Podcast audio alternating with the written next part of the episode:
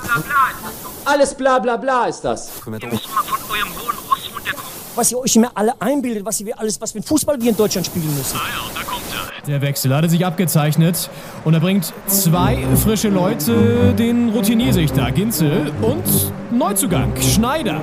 Tippelt schon an der Seitenlinie, greift sich nochmal in die lange Mähne. Die beiden als Doppelspitze, ja, das passt. Slider! Slider!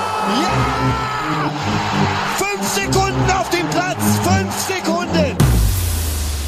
Doppelspitze, der Fußball-Podcast. Das Original.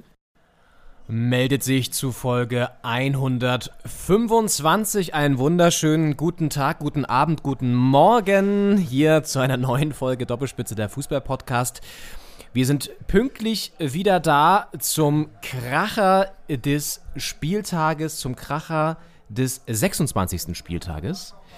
Mein Name ist Leon Ginzel und neben mir schart schon ein Mann mit den Hufen, der nochmal den Bleistift gezückt hat, sich noch ein paar letzte Notizen gemacht hat. Und nein, es ist nicht Thomas Tuchel, es ist äh, Paul Henning Schneider. Ja, herzlich willkommen, liebe Doppelspitze-Fans. Ähm, willkommen Leon, willkommen FC Bayern, willkommen Borussia Dortmund. Ja. Denn heute steht es an, dass ich glaube 108. deutsche Klassiko, wie man ja sagt, äh, zwischen den beiden Vereinen. Da sehen wir Oliver Kahn, der noch äh, einigen auf der Ehrentribüne des FC Bayern Es war die Hansi Hand Flick schüttelt. gerade. Es war Hansi Hansi Flick war es. Flick, Ex-Bayern-Coach, jetzt Nationalcoach. Noch, wer weiß wie lange. Ja, der ja auf der Pressekonferenz für die Nationalmannschaft konfrontiert wurde mit, ich würde sagen, der News so der letzten zwei Wochen. Ja. Thomas Tuchel beerbt Julian Nagelsmann als. Trainer des FC Bayern. Es ist ja so viel passiert, seitdem wir da waren, das letzte Mal. Also, Welten haben sich hier geändert. Während die Bayern-Fans hier nochmal ihre Choreo zelebrieren für die Stadt und den Verein, ist heute das Motto des FC Bayern in diesem, ja, vielleicht wichtigsten Duell der Saison. Denn äh, sollte Dortmund hier gewinnen heute, sind es vier Punkte vor den Bayern. Und dann riecht es doch noch mehr nach einer Meisterschaft aus dem Pott. Sollten die Bayern das Ding aber holen, jetzt ist Anpfiff. Dann dreht sich das Pendel wieder und Tuchel feiert einen ersten wichtigen Sieg und ein Ausrufezeichen wird dann gesetzt. Und all das werden wir natürlich heute parallel hier besprechen, auch diese merkwürdigen Umstände dieses Transfers. Denn äh, Dortmund kommt hier gleich, das äh, gleich die erste Ecke geholt. Die haben richtig Feuer, nämlich die Borussen. Ähm, nee, denn dieser Wechsel auf dem Trainerstuhl der Bayern war natürlich hoch umstritten, viel diskutiert, auch jetzt gerade im Vorfeld nochmal. Gab es einen kleinen Vulkanausbruch mal wieder. Vulkanausbruch, den hat man schon lange nicht mehr, den Olli das stimmt. der ein bisschen abging, weil Lothar ihn ein bisschen, Lothar hat ihn ein bisschen ge getriezt, ne? Ja, voll. Also ich meine, die beiden kennen sich ja noch aus äh, vergangenen gemeinsamen Zeiten. Ja, Ecke von Dortmund, wir müssen es einmal kurz mitnehmen. Abgewehrt von den Bayern. Ja, sorry. Und ähm, Lothar Matthäus ist ja also nach seiner äh, sehr, sehr erfolgreichen aktiven Laufbahn auf dem Platz ja nicht ganz so erfolgreich in so die ähm, Trainerlaufbahn Mhm, geschlittert, ja. äh, hatte einige Stationen. Ja. Es sollte nicht so recht klappen und ist jetzt ja als TV-Experte, hat er seine Berufung gefunden. Und der hat sich ein bisschen gebettelt mit Oliver Kahn, Ja. weil es darum ging, ist der Spirit bei den Bayern verloren Mir gegangen. Das, Mir. ja, ist das Mir ist an mir noch da. Und Oliver Kahn hat dann dagegen gehalten und gesagt, dass beim FC Bayern war schon immer harte Entscheidungen und immer der Verein und der Erfolg des Vereins im Fokus der Entscheider. Ja. Und Da musst du immer unpopuläre Entscheidungen treffen. Ja. Und gesagt, Lothar, Lothar, ich verstehe das nicht. Immer dieses, was du ja dann auch so raushaust, dieses, ähm, das mir ist ja mir ist nicht mehr da. Was soll das denn heißen? Was soll das denn heißen? Und dann war Lothar so, ja, ich habe mit ein paar Leuten gesprochen. Und dann so, ja, ist das ein Argument, mit ein paar Leuten zu sprechen? Was ist das ein Argument? Und da war kurzzeitig, da war die Luft angezündet in der Allianz Ja, Arena. wirklich. Oliver hatte eine Krawatte und ja, ähm, ja war davor auch schon im, im, im Kreuzfeuer, weil nochmal gefragt wurde, ja, hat jetzt Nagelsmann, was hat er davon erfahren, weil, äh, warum haben die, habt ihr nicht direkt angerufen und gesagt, das wird nichts mehr mit dir, Julian, wir müssen hier einen Cut machen. Und äh, das war alles ein bisschen schwammig noch und er hat auch gesagt, es war eine Katastrophe, wie das gelaufen ist, das fand ich auch bemerkenswert. Kommunikativ hat er sich auch nochmal jetzt entschuldigt sozusagen oder das nochmal zugegeben, Oliver Ja. Kahn. Aber trotzdem bleibt er natürlich ein Geschmäckle und all das ist jetzt auf kippligen Beinen, denn sollte Tuchel hier die drei Titel verspielen, was ja durchaus sein kann, ja, die drei Titeloptionen, dann fragt man sich vielleicht doch, wäre Nagelsmann nicht die bessere Wahl gewesen, dann noch mit ihm durchzuziehen? Aber klar, es hätte, hätte Fahrradkette. Ich muss sagen, wir können ja gleich noch tiefer einsteigen, aber das kann, wie, wie, ist, wie ist äh, dir gegangen? Aber ich muss sagen, ähm, ich konnte es nachvollziehen, dass sie diesen Cut gemacht haben, ehrlich gesagt. Wie das dann gelaufen ist, kann man sich drüber streiten, aber letztendlich ist der Trend ging nach unten bei den Bayern. Vor allen Dingen in der Liga. So. Und Nagelsmann war ja nie wirklich so, dass, dass man gesagt hat, boah, krass, also das ist ja äh, super harmonisch, die, läuft ja wie ein Uhrwerk, geht richtig ab und so, was man bei den Bayern immer so erwartet eigentlich, sondern das war immer so ein bisschen unsicher. Sie hatten immer so, so Ergebnisse wie jetzt gegen Leverkusen dann plötzlich drin. Ich weiß nicht, warst du so, dass du gedacht hast, hätte ich never ever gemacht? Es hat mich sehr, sehr überrascht, weil ich denke mir, die, sie sind noch in allen Wettbewerben dabei. Sie haben Paris aus der Champions League geschmissen. Ähm, Im Pokal geht es jetzt gegen Freiburg äh, unter der Woche. Ähm, dann steht jetzt das Spiel halt gegen, gegen die Dortmunder an. Also äh, sind ein Punkt hinter Dortmund in der Liga, im Champions League und Pokal noch dabei. Ja. Und ich dachte mir, das kann man jetzt Nagelsmann auch schon zutrauen. Da ist sehr viel Platz. Ja, ja, ja. da noch was rauszuholen. Und ich habe mich gefragt, wie viel Mehrwert verspricht man sich jetzt von diesem Trainerwechsel zu, zu diesem Zeitpunkt? Weil Thomas Tuchel, der zwar schon in anderen Stationen auch Chelsea Mainz ins kalte Wasser geworfen wurde, das irgendwie gewöhnt ist, ähm, mit relativ wenig Vorbereitungszeit ähm, die Leistung auch der Mannschaft abzurufen, auch seine, seine Vorstellung vom Spiel der Mannschaft äh, mitzuteilen. Trotzdem frage ich mich, also Nagelsmann ist jetzt ja verbrannt und wenn jetzt Tuchel, weiß nicht, gegen äh, Man City rausfliegen sollte und vielleicht auch gegen Freiburg, Worst Case, dann äh, haben die zwei Trainer innerhalb von zwei Wochen verbrannt. So. Ja. Und äh, Ja. so hätte ich mir gedacht, wenn man mit, mit Nagelsmann das durchzieht, dann kann man nach der Saison immer noch sagen, ähm, nur Meister oder nur Pokal, I don't know, ist zu wenig. Ähm, wenn er das Triple holt, holt er das Triple.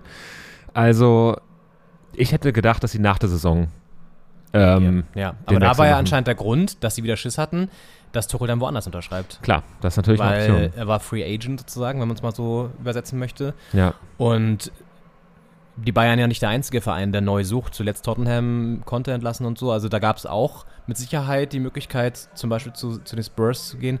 Mm, Und da haben sie sich dann wahrscheinlich gedacht, okay, wir wollen nicht den gleichen Fehler machen wie damals, als sie nämlich sehr lange auf ein endgültiges Ja oder Nein von Jupp Heynckes gewartet haben. Das war diese Phase, wo sie dreimal nachgefragt haben bei Jupp, hey, willst du nicht doch noch weitermachen, komm? Und er gesagt, nee, will ich nicht. Und dann haben sie nochmal gewartet, komm, überlegst du nochmal. Und dann hat Tuchel irgendwann gesagt, ja Leute, das ist mir jetzt auch zu blöd, ich habe hier ein Angebot von PSG, ich ne, gehe jetzt einfach dahin, weil ich kann nicht länger warten. So. Ja. Jetzt viel Platz auf der linken Seite für Borussia Dortmund. Guerrero hat sehr viel Platz und das ist ein, ja, bescheidener Pass gewesen dann. Ist einer für Sommer. Ähm, gut, das war, da war deutlich mehr drin für Dortmund. Aber man sieht hier übrigens schon in den ersten Minuten, wir können ja gleich ein bisschen mehr aufs Spiel eingehen und dann auch gleich nochmal kurz auf die, auf die weiteren Themen dieser 125. Folge. Das ist ja bei vielen Firmen immer so ein riesiges Ja. Jubiläum. So gold umkränzt auf dem, auf dem Firmenlogo dann. Ja, ja. Ein anderes Jubiläum habe ich übrigens auch noch, das ist schon mal ein kleiner Teaser, dass wir heute in Verbindung mit der Hertha noch feiern können. Welches das ist, Oha. dazu gleich mehr. Und ich habe auch noch aus Wien eine, eine weirde Jubiläumsgeschichte. Eine weirde Wiener Jubiläumsgeschichte. Ich freue mich, sehr schön. Nee, ich wollte nur sagen, die ersten fünf Minuten zeigen schon, dass Dortmund hier durchaus selbstbewusst rangeht. Das ist ja auch mal erfreulich und das stand jetzt. Ja. Man muss immer vorsichtig sein, aber dass es hier doch durchaus, glaube ich, heute ein enges Race werden könnte. Wollen wir das noch tippen eigentlich, das Spiel? Das wollen wir natürlich nicht. nicht tippen. Nein, können wir gerne machen. Ich sage, äh, boah, aber das ist aber auch vielleicht eher so ein, so ein Wunschtipp. Ich sag mal, Dortmund gewinnt das Ganze hier 2-1. Also 1 zu 2 sozusagen. Ich glaube, die Bayern gewinnen 3-1. Okay, gut. Na, ist doch gut. Dann haben wir hier zwei unterschiedliche Tipps. Ich habe vorhin noch in das Elf-Freunde-Themenfrühstück reingehört und reingeguckt. Die haben bei YouTube immer jetzt jeden, jeden Tag ja so, ein, so eine Sendung. Dortmund Oh. kommt, Reus, Reus im Strafraum. Und Wolf Fuß packt zum ersten Mal den äh, Dezibel-Anschlag aus. Ecke oder Abstoß? Ich weiß gar nicht. Das müsste eigentlich Ach, Ecke ist ja jetzt Co-Kommentator, auch klar. Ähm, Ecke, ne? Ja. Weiß Und ich nicht nochmal. schlägt sich hin. Mm, Ja. Ähm, wo war ich stehen geblieben? Oh Gott. Achso, Themenfrühstück. Und da haben sie auch getippt. Was ist das für eine wilde Ecke? Da war ja irgendwie noch gar keiner richtig da angelaufen. Vielleicht war das die Idee. Flanke Dortmund, sieht gut aus, aber Jan Sommer ist da.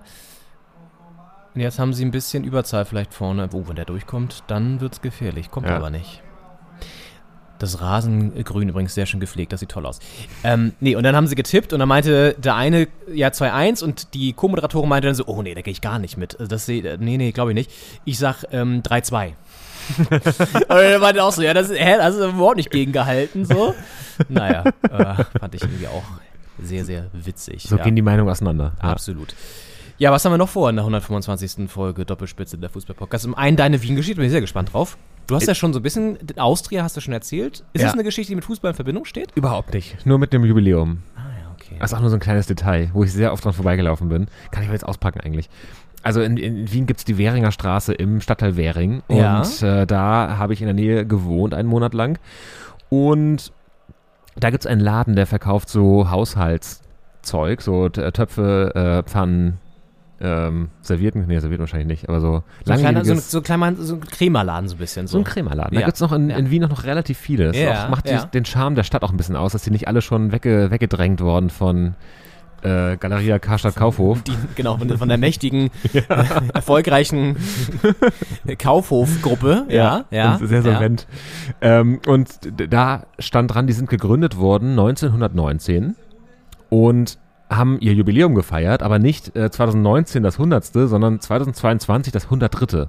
Da steht so draußen dran, Okay. 1919 bis 2022 103 Jahre. Ja. Okay. Haben sie draußen an die Scheiben geklebt, überall. Ja. Und da frage ich mich, also erstens, warum, warum nicht 100 Jahre feiern? Ja. Zumal das ja noch ganz knapp vor der Pandemie Vor der gewesen wäre. Da Pandemie hätte man noch völlig ohne, ja, mit, Äh, mit Zungenkuss und Anfassen hätte man dann noch feiern können, ohne irgendwelche Das Sorgen haben zu Wien ja müssen. sowieso nicht. Das ist ja das sehr vornehm. Da wird dann nicht mit Zungenkuss gefeiert. Da wird immer mit Abstand die Bayern jetzt mit der ersten dicken Chance. Vielleicht schlechter Schussabschluss und die Dortmunder kommen brandstark abgelegt. Aber da ist keiner, dem helfen kann. Ja.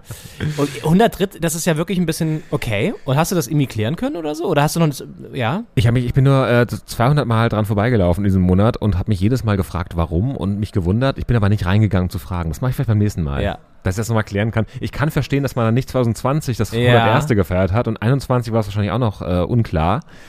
Was ist im Ähm, Jahr 2019 vorgefallen dort? Vielleicht war der, vielleicht- äh, war der, war, war sozusagen die Chefin oder der Chef krank? Das kann natürlich sein. Eine und da haben sie gesagt, nee, komm, machen wir nächstes Jahr 2020 Ja. und dann kam die Pandemie. Das Ja. kann ja durchaus passieren. Durchaus. Also dem 101. kann man ja auch veritabel auf die, auf die Scheibe schreiben. Ja. Aber da finde ich, ist eine Jubiläumschance verpasst worden.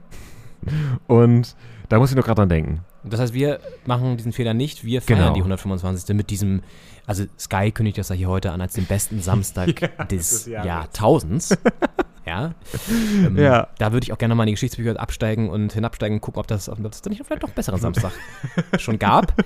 Nee, sie zelebrieren das hier wirklich als den besten Samstag des Jahres. Ja. Das ich habe kurz überlegt, es ist auch der 1. April heute, ob das ein Aprilscherz sein soll. Ja. Aber es ist, glaube ich, äh, tödlicher Ernst da. Und kündigten gleichzeitig an, dass heute noch Minden gegen Wetzlar kommt in der Handball-Bundesliga, was sozusagen Ein Leckerbissen. Versprechen noch unterstützen sollte.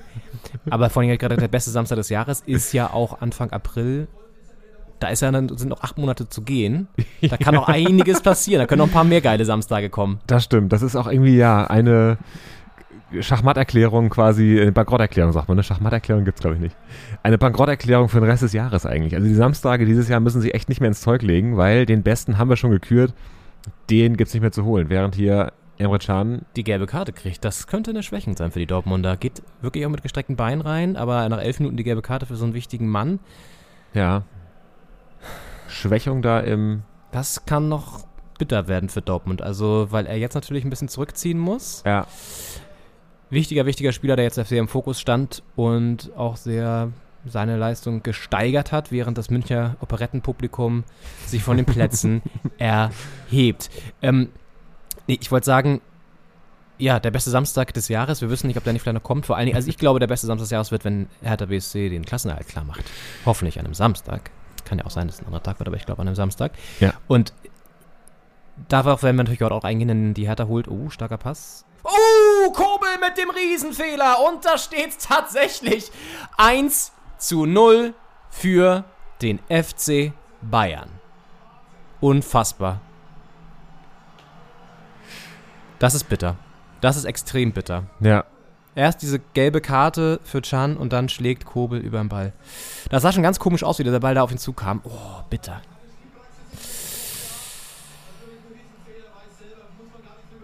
Der war lange jetzt auch nicht im Kasten, ne? Also der war verletzt.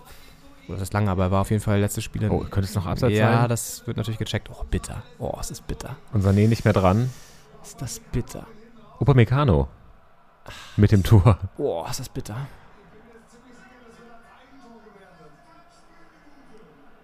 Nee. Nee, wie soll Das- das, als Eigentor gewertet sein?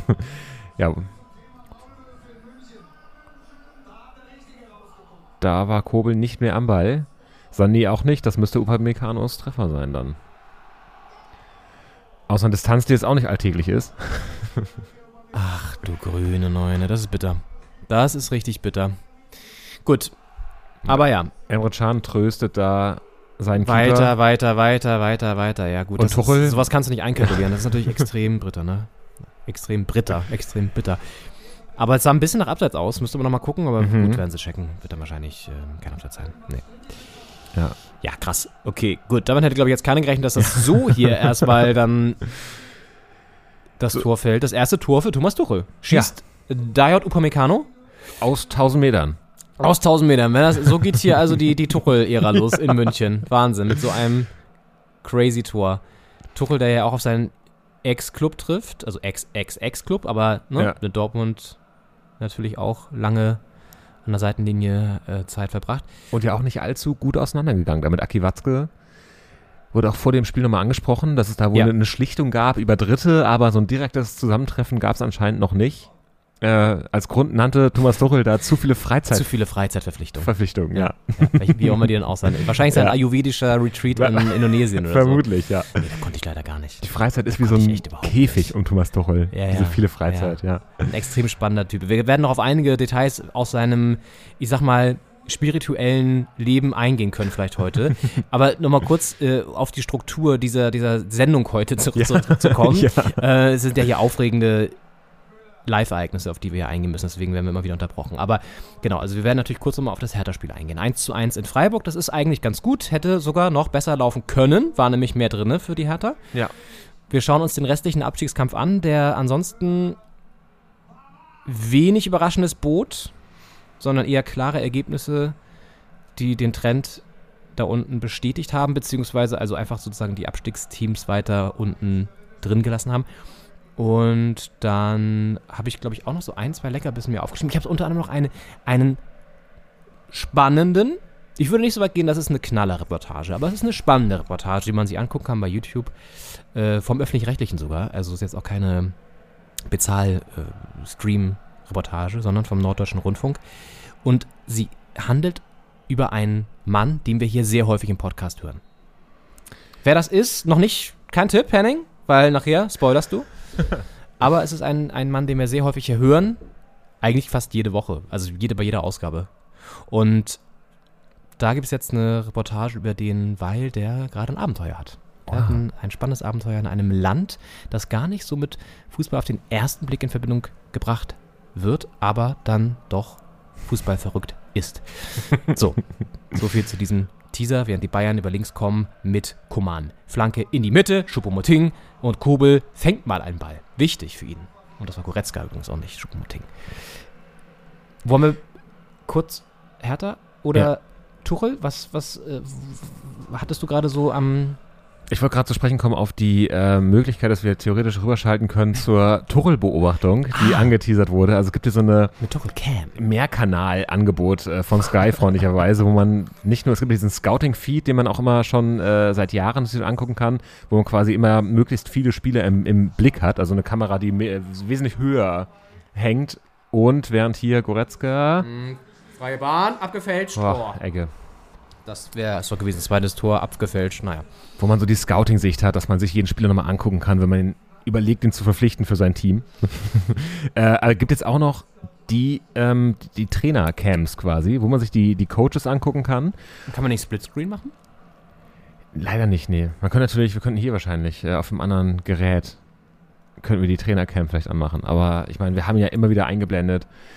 Aber das ist natürlich jetzt auch nochmal hingewiesen worden, weil Thomas Tuchel, und dann gehen wir vielleicht auf das Thema, natürlich ähm, jetzt nochmal besondere, besonders im Fokus steht, während hier die Ecke der Bayern reinflattert. Oh, Tor. Thomas Ja. Müller, Klar, der Licht im Kopf, Müller 2-0. reingemüllert. Ja, soviel zu dem Thema Dortmund hatte ja heute wirklich eine Chance, ne? Ja. 17 Minuten, 2-0, klar. Kann man jetzt wieder sagen, klassischer Bayern-Effekt? Es ist so krass, weil vor dem Spiel, ich meine, es sind einmal die Ergebnisse da durchs Stadion geflogen vorhin, äh, wo die Bayern wirklich die letzten acht, neun Spiele alle da relativ Mhm. deutlich gewonnen haben in München. Aber trotzdem, oh, Nein, abseits. ich glaube nicht. Ich glaube, hinten, war ja. Marius Wolfenau oder so. Auch schon wieder so ein bitteres, so Ja, ein billiges. Kacktor, ey. Er steht einfach da, wo ein, ein Thomas Müller stehen muss, um sein Knie dahin zu halten in den Kopfball und dann geht er rein. Davon lebt ein Thomas Müller seit 15 Jahren. Von seinem Knie. Ja. äh, frag Thomas, äh, warum bist du eigentlich so erfolgreich gewesen? Knie. Zeig, zeigt einfach nur so. Hier. Hier. Siehst du es? Knie. Mein Knie. Ja. Mein Knie hat mich so erfolgreich gemacht. Und es ist so krass, weil äh, die Dortmunder haben echt gut angefangen, hatten viel Esprit, sind da gut ins Spiel Fünf- gekommen. Eine Ecke nach, nach 30 Sekunden. Ja. Oh. Und ähm, dann hast du halt so ein, dieses 1-0, wo Kobel einfach ein Luftloch schlägt und dann kommt so eine Ecke, eine Bitter, Ecke reingemüllert Bitter, bitter. und dann steht es hier nach knapp 20 Minuten 2 zu 0 und man denkt schon, wie soll Dortmund das jetzt noch schaffen? Aber ich fand, ich, das fing echt gerade eben schon mit dieser gelben Karte für Emre Can, fing es an. Ja. Also das war so dieses äh, erste bittere Moment, weil zentraler Spieler nach 10 Minuten gelbe Karte, mh, schon mal blöd. Ja. Und dann, ja gut, dann kam Kobel, Kobels Luftloch. Das ist auch mal wieder so krass, dass sowas dann immer noch passiert, ne? So auf dem hohen Niveau. Du trainierst da irgendwie Taktik, du machst irgendwie Spielzug, Spielzug, gehst da nochmal irgendwie tausend Videoanalysen durch und dann reicht ein Pass aus der Abwehr sozusagen, es war ja kein, war ja kein richtiger Schuss, Ja. der Torwart haut drüber, steht 1-0. Ja. Und alles ist über den Haufen geworfen. das, ist, das ist das Geile am Fußball, Ja. dass du, ne, also, ja, dass solche unvorhergesehenen Geschichten immer wieder dann doch alle Pläne zerschießen können. Ja, wie auch Thomas Brussig äh, gesagt hat, das, das Kuriose am Fußball ist, dass man nicht weiß, wie es ausgeht und was passiert. Und das Ja. liegt halt auch daran, dass äh, auch den Profis mal so richtig dumme Fehler passieren. Und dann ist plötzlich, äh, hat Bayern jetzt eine sehr komfortable Position hier in diesem Heimspiel. Und sie haben jetzt auch viel mehr Platz, Ja, merkt man schon. das könnte eine richtige Packung werden. Ja, ich, ja, jetzt gerade nimmt tatsächlich solche Züge an, aber gut. Zumal die Bayern auch schon sich jetzt Schüsse nehmen. Ja, Da hätte Komana hätte auch noch gehen können, Schritt. Aber Ja, er denkt ja. sich, warum muss ja, also, da hätte man das Tor, glaube ich. ja, es ist wirklich Auch ein harmloser Pass. ne? Ja. Oh Gott, ey. keine Chance für Sané da ranzukommen vor Kobel. War vielleicht auch schlau, dass er nicht nochmal rangegangen ist, äh, Sané, weil wenn der Ja. im Abseits gestanden hätte, dann. So war es jetzt aber eigentlich gedacht, ich. Na, naja. Ja, Achso, jetzt kommt das zweite noch. Ich so, hä, schon wieder Ecke? Nee, nee, das zweite. Zeigt, Thomas Müller macht es rein. Mm, Thomas Tuchel. ja, Thomas Tuchel steht im Fokus. Es war ja, also ich habe diese Eilmeldung, glaube ich, erst am nächsten Morgen dann verfolgt. Das kam ja irgendwie abends raus unter der Woche und fand es auch erstmal richtig wild. Mhm. Dachte so, was ist jetzt hier denn los? Na? Und ich glaube, es war wirklich auch so, die Bayern haben gesehen, also die Verantwortlichen des FC Bayern haben gesehen, es entwickelt sich gerade irgendwas, was nicht so gut ist. Und wenn wir da jetzt nicht reingehen, dann kann es zwar sein, dass wir noch Meister werden, dass wir vielleicht auch die Pokale holen, aber Champions League könnte wieder ein bisschen wackelig werden. Und auch generell ist dann nicht so ein Flow drin, den wir irgendwie gerne hätten. So. Mhm. Und haben dann so eine sehr, sehr riskante Entscheidung getroffen. Und ich glaube auch wirklich, da gehe ich auch mit Oliver Kahn mit, der sagt, manchmal musst du also unpopuläre Entscheidungen treffen, weil dafür wirst du auch letztendlich bezahlt. Und Mhm. die werden ja auch nicht schlecht bezahlt, die Damen und Herren dort. In dem Fall sind es nur Herren. So, das heißt, ähm, kommt er doch mal ran? Ja, kommt noch mal ran. Oh Gott, ey. Ähm, so, und dann musst du halt über, überlegen. Die Frage ist halt nur, Boah. ist das nicht vielleicht. Mh, ja, also ist eine Risikoabwägung natürlich letztendlich. Oh Gott, wieso geht er da nicht ran, ey? Und? Hand? Abseits. Abseits. Oh Gott, das schon. Ja, genau. Und äh, was ich nur so ein bisschen merkwürdig finde an dieser ganzen Geschichte ist, wenn Tuchel nicht auf dem Markt gewesen wäre, das ist, klang jetzt ja schon bei sehr vielen Antworten der, dieser, äh, der Führungsriege durch, dann hätten sie es nicht gemacht. Und das finde ich halt so krass. Ja. Dass sie alles so auf Tuchel fokussieren. Und ich habe auch schon so ein paar Stimmen gehört, die sagen, warum eigentlich so unterwürfig gegenüber Tuchel auch, weißt du? Im Sinne von, er ist der beste Trainer, wir müssen jetzt unbedingt holen und so. Ich meine, klar, wenn man sich so anschaut auf der Welt, wer wird verfügbar sein in nächster Zeit, dann gibt es da nicht so viele, die das Kaliber und das, das, das Format eines Thomas Tuchels haben wahrscheinlich. Oder generell da oben dieser Top-Riege der, der Trainer mitspielen. Aber trotzdem finde ich das bemerkenswert, dass sie das so ausrichten, dass sie sagen, es kann uns nur einer helfen jetzt und das ist Thomas Tuchel. Ja. Zumal ich meine, klar, man weiß nicht, wenn man jetzt bis Saisonende wartet, wer dann frei ist. Und die Wahrscheinlichkeit, Ja. dass jemand, der jetzt gerade frei ist, wie Thomas Und 3-0. 3-0. Thomas Müller, Doppelpack. Unfassbar, ey. Das ist so krank, ey. Oh Gott, ey. Alle Dortmund-Fans kotzen Ja. in den Kneipen der Republik gerade schon wieder richtig im Strahl. Ja. Ist das krass. Und von Oliver Kahns Herz fällt auch, glaube ich, ein Stein gerade runter. Ich glaube, der, der fühlt sich gerade richtig geil. Ja. Äh, Der schwillt die Brust. Wahrscheinlich Da schreibt er gleich hier Brust noch, richtig an, ey. noch eine SMS an Ballverlust. Lothar Matthäus. Und dann eigentlich ein harmloser Schuss aus der zweieinhalbten Reihe. Kobel wehrt zur Seite ab, aber auch wieder nicht richtig da. Also erstmal zwei Faktoren, die mich da irritieren. Warum ist Jean so weit weg von Müller Mhm. beim zweit, also beim Nachschuss, ne? Also da schaltet Müller einfach wieder schneller. Ja. Und warum hat er so viel Platz beim Schießen? Ja. Und Müller steht halt auch wieder da, wo er stehen muss. Der Ball, Ja. also Kobel lässt klatschen, hat auch nicht viel andere Möglichkeiten. Und dann staubt er da ab. Brazzo. Brazzo. Ja. Bratzo hat es als erster gesehen. Geil. Oh, wir haben eine gute Entscheidung getroffen. Geil. Dieter Höhnes war übrigens gerade da, ne? Dieter. Ah, krass. Ja. Uli.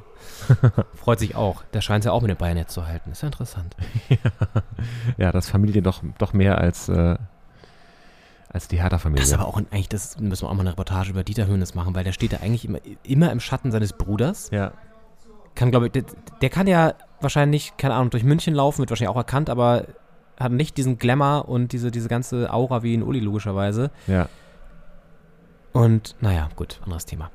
Ähm, ja, Tuchel. Man weiß nicht, wer verfügbar gewesen wäre, sagtest du gerade. Genau, also es ist also es ist nicht unwahrscheinlich, dass Thomas Tuchel, der jetzt verfügbar ist, im Sommer nicht mehr verfügbar wäre. Ähm, aber trotzdem ist das Trainergame, während die Bayern sich hier in Rage spielen, ähm, ist ja auch so volatil, äh, dass die die und und äh, hat eine hohe Fluktuation einfach, Ja. dass da wäre schon jemand gewesen. Also ich kann Ja, mir nicht ja. vorstellen, dass ein FC Bayern dann sagt, okay, äh, mit Nagelsmann geht es jetzt nicht weiter nach der Saison, aber wir finden halt auch niemand anders. So. Na gut, aber die, die- gehen wir mal doch vielleicht mal so hypothetisch ein paar Namen durch. Ancelotti war schon mal da, wird er vielleicht nicht nochmal hinkommen. ja.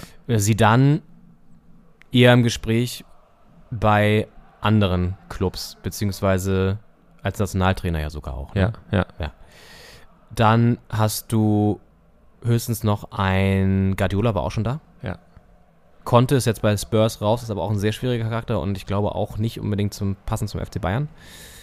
Und dann wird es auch schon so ein bisschen dünner. Kloppo, ob der zu den Bayern geht, bezweifle ich mal. Mhm.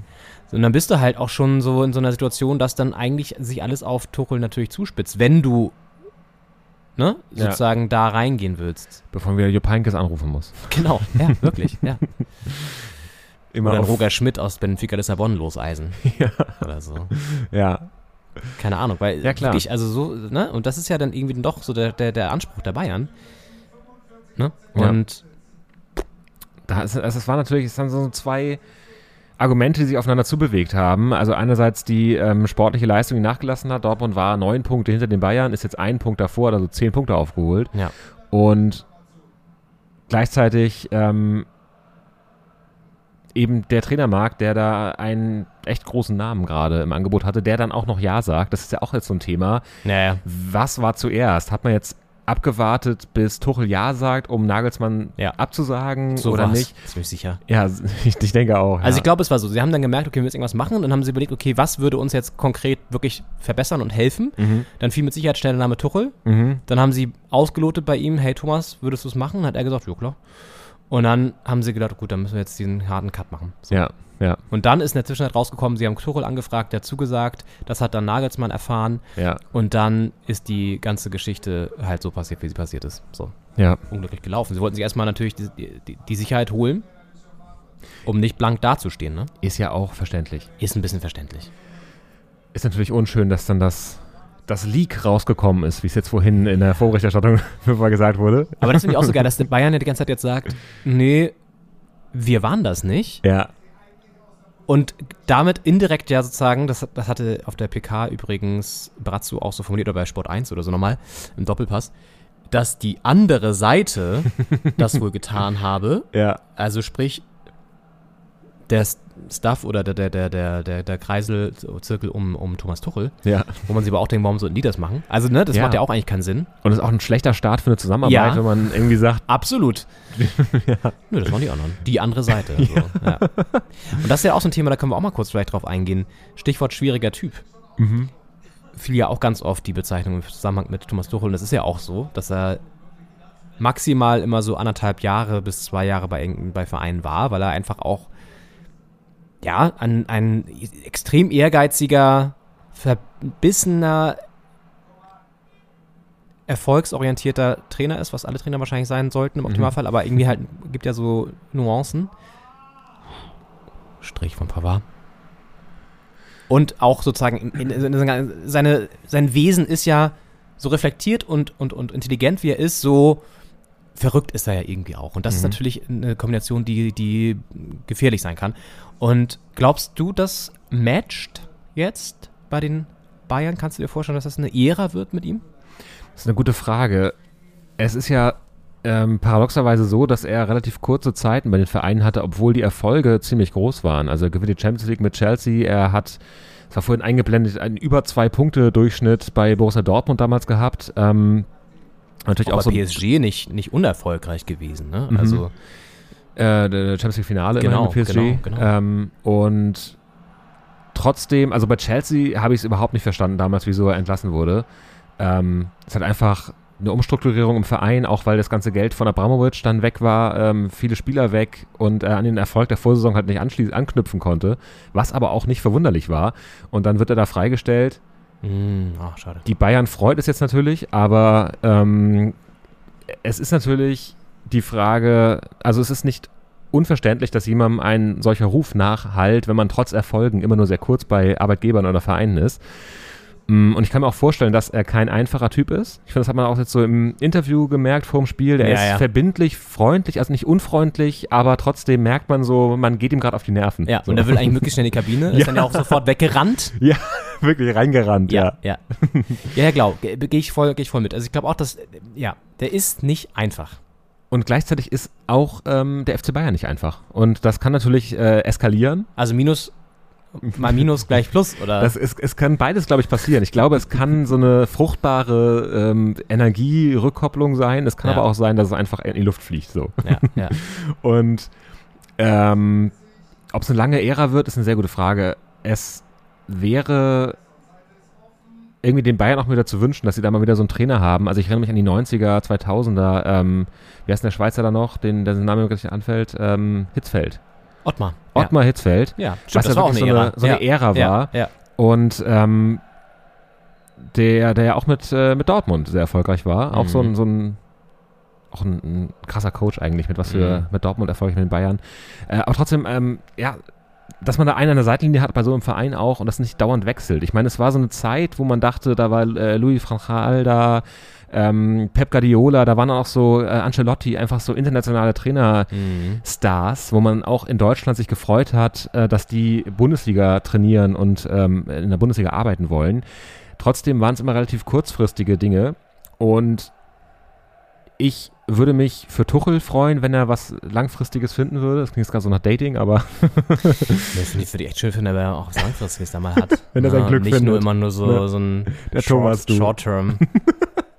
also der, der eine Schwierige im Freundeskreis. So. Der Du- Thomas, wenn der mal die richtige finden würde. Ne? Oh, aber das ist auch echt schwierig mit ihm, ne? Ja, aber er macht es auch nicht einfach. Ja, ja, genau. Du, der war jetzt auch wieder im Retreat. Er hat jetzt immer neue Kraft getankt. Das macht er aber ständig, oder? Ja, ja. Ach, Und ja. deswegen wäre es eigentlich in dem Sinne ein Match, dass vielleicht die Bayern und auch Tuchel auch mal so eine Sehnsucht danach haben, irgendwo mal eine Ära prägen zu können auch. Und es ist halt die Frage, ich glaube auch Salihamidzic Kahn ist auch kein easy äh, gegenüber. Ja, ja. Das ist ja das, was vorhin Loda ansprach, glaube ich auch. Dieser, Ja. Dieses Mirsamir hat sich einfach verändert oder ist durch die neuen Personen in der Führungsetage. Ja? Mhm. Weil Uli Hoeneß und Karl Rummenigge stehen halt für eine ganz andere Zeit auch, für eine ganz andere Ära. Ich glaube auch eine Zeit, ehrlich gesagt, wo man jetzt auch froh sein kann, dass die vorüber ist. Ja, also ja. nicht jetzt aus Sicht von Bayern in Sachen Erfolg und so, sondern eher einfach so in Sachen, die Gesellschaft und die Genera äh, hat sich weiterentwickelt. So, also wir sind jetzt halt eben nicht mehr so dieses patriarchalische, Ja. ähm, so von, ja fast schon ja äh, monarchisch regierte, sondern auch bei den Bayern hat sich da glaube ich sehr viel getan in Sachen zumindest etwas lockeren Strukturen. Ja, ne? ja. Da ist es natürlich immer noch super krass hierarchisch und so und äh, auch Salihamidzic und Kahn sind halt zwei Typen so, also, Ja, ne, die auch irgendwie so für so ein für so ein gewisses Ding stehen, aber sind halt nicht diese zwei noch älteren Männer, die halt aus einer anderen Zeit stammen so. Und das hat sich verändert und ich glaube, dass ja, damit kann vielleicht auch nicht jeder umgehen oder so. Ich glaube auch, da fehlt so was familiäres jetzt. Also ich Ja. glaube, dass Es ist halt ein ähm, Wirtschaftsunternehmen geworden, also genau. ein sehr, sehr ein Aktienunternehmen eigentlich, Ja. ein riesiges. Ja. So ist ja klar, wenn du die Umsätze anguckst, das sind Millionen, Milliarden Umsätze. So, also Und man kann da, glaube ich, gar nicht besser, schlechter sagen. Ich glaube, also ich sehe es genauso, dass es auch irgendwie ganz gut ist, dass diese äh, höhnes-rummelige Zeit da vorbei ist, weil es Ja. auch, äh, au- auch schwierig war und auch äh, ja, legendäre äh, PKs mit Wutausbrüchen. Ähm, und auch so sehr dies von oben herab, auch gegen Ja. Journalisten und so Ja. und ne? und trotzdem kann ich es mir vorstellen, dass ein Lothar Matthäus äh, was vermisst, was früher da war. Also so eine, einfach so ein, so ein Gefühl von innerer Struktur und Verlässlichkeit auch, was halt so, ein- so eine Mhm. familiäre, so ein, so ein Familienoberhaupt Ja. da äh, oben bieten kann. Aber man kann es vielleicht wirklich so mit vergleichen mit so einem Familienunternehmen, das Leberkässemmel herstellt. Daraus ist jetzt einfach ein riesen Fleischkonzern geworden. So. Ja. Könnt ihr Ja. auch jedes andere beliebige andere Produkt nehmen. Aber so kann man es vielleicht ja erstmal so, so runterbrechen. Ich frage mich aber bei, bei Lothar auch, äh, weil er ist ja wirklich eine Vereinslegende, er ist ähm, äh, Ehrenkapitän der Nationalmannschaft, ähm, einer Ja. der erfolgreichsten deutschen Fußballer aller Zeiten Ja. Und hat es halt nicht so richtig geschafft, in der Fußballwelt selbst Fuß zu fassen nach dem Ende seiner Karriere. Also weder als Trainer noch, ich glaube, er könnte sich auch vorstellen, jetzt hier im Bayern-Vorstand zu sein, äh, was Oliver Kahn geschafft hat. Ähm, und äh, Salihamidzic ja auch, als beide ehemalige Spieler. Mhm. Und ich kann mir auch vorstellen, dass da so ein gewisser, dass er sich auch ein bisschen ärgert. Vielleicht ein bisschen Du meinst, Neid es- ist ein ja, großes Wort, ja, aber ja, dass er ein bisschen denkt, Mhm. ähm, er fühlt sich schon auch zu Recht als Teil der Bayern-Familie, weil er einfach durch seine Verdienste für den Verein sportlicher Natur ähm, da einfach einen Stellenwert hat. Und wenn der, weiß ich nicht, an der Sebener Straße langläuft, äh, werden die Leute ihm äh, freundlich zunicken. Aber trotzdem ist er nicht so Teil dieser Familie oder Teil dieses Mhm, Unternehmens. das ist ein und spannendes Ding, ja. blickt da irgendwie so von außen drauf und hat da vielleicht auch noch mal mehr Enttäuschung in sich, als dass jetzt jemand hat, der im Verein dann noch ist. Es hat immer so den Eindruck, als würde sich der FC Bayern fast so ein bisschen für ihn schämen auch, ne? Oder zumindest ihn so ein bisschen so als den, ja, wie sagt man denn, so missratenen Sohn so behandeln. Jetzt mal übertrieben formuliert, weißt Ja. du? Aber es ist ja, das ist ja keine große Liebe. So, das ist ja, Ja, wenn wir schon bei Emotionen sind, aber diesem Mir Samir und so. Und das hat Tuchel ja auch extrem versucht, glaube ich, jetzt so in den wenigen Tagen wieder zumindest intern in der Mannschaft wieder zu entfachen, ist, glaube ich, schon so diese, wir haben uns alle lieb Geschichte. Er hat ja auch irgendwie gesagt, wir haben irgendwie uns äh, miteinander befasst und so und irgendwie, äh, da fiel fast so ein Wort, wo wir gesagt haben, die haben die gekuschelt miteinander oder was, weil er das so formuliert hatte. Ich weiß gerade nicht den genauen Wortlaut mehr, aber Ja, du weißt, was ich meine, ne? ja, also ja, gespürt und angefasst oder sowas. ja, genau. Ja, ja. äh, genau. So, wir haben, ja, so. Also, da geht ja sehr viel über solche Wörter. Das ist natürlich auch alles immer so Gelaber, ob das jetzt am Ende dann so, wie das genau aussieht, ne, da werden wir jetzt, wissen wir nicht. Aber ich glaube, dass er halt, also ein großer Vorteil von Tuchel ist auch, um da nochmal vielleicht äh, drauf einzugehen kurz, ist so dieses, mag wir sehen, dass er ein schwieriger Typ ist. Er ist halt aber auch jemand, der Leute begeistern kann, ne? sonst wäre er nicht so erfolgreich gewesen. Also Ja. der ein gewisses Charisma hat, Ja. der irgendwie die Spieler an den Punkten, glaube ich, catchen kann, wo sie es brauchen. Ja. Und Und auch eben die ganz großen Stars. Also Ja, egal, ja. wie groß der Name ist, dem gegenübersteht, er findet irgendwie eine Ebene dazu, zu ihm.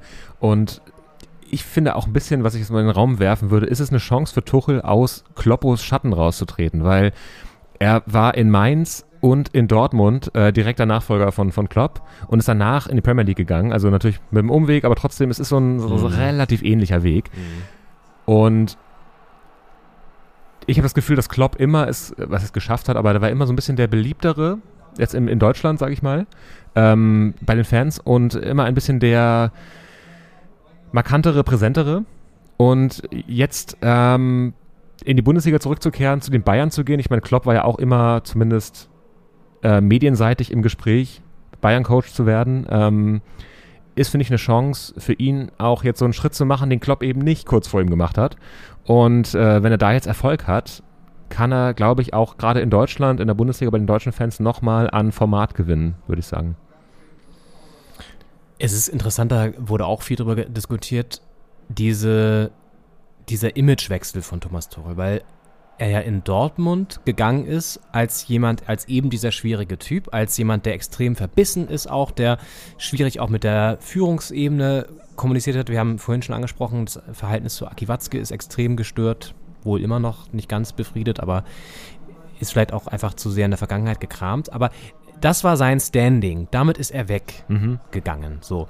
Und dann ist er zu PSG, hat da glaube ich, sozusagen diesen Step gemacht, der ihn international irgendwie bekannter gemacht hat, renommierter gemacht hat, auch erfahrener gemacht hat, ist dann zu Chelsea gegangen und plötzlich wird er ein, zwei Jahre später Welttrainer. Also das ist ja auch ein extrem spannender Weg, den er da gegangen hat. Ich glaube, er, das ist aber auch eine Stärke, sich immer so zu hinterfragen, Dortmund kommt jetzt mal, Halbchance.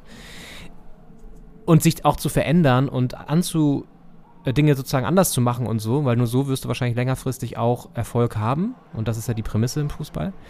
Aber trotzdem ist diese, diese, diese Veränderung, die er durchlebt hat, auch sein Image durchlebt hat, total interessant, finde ich. Och.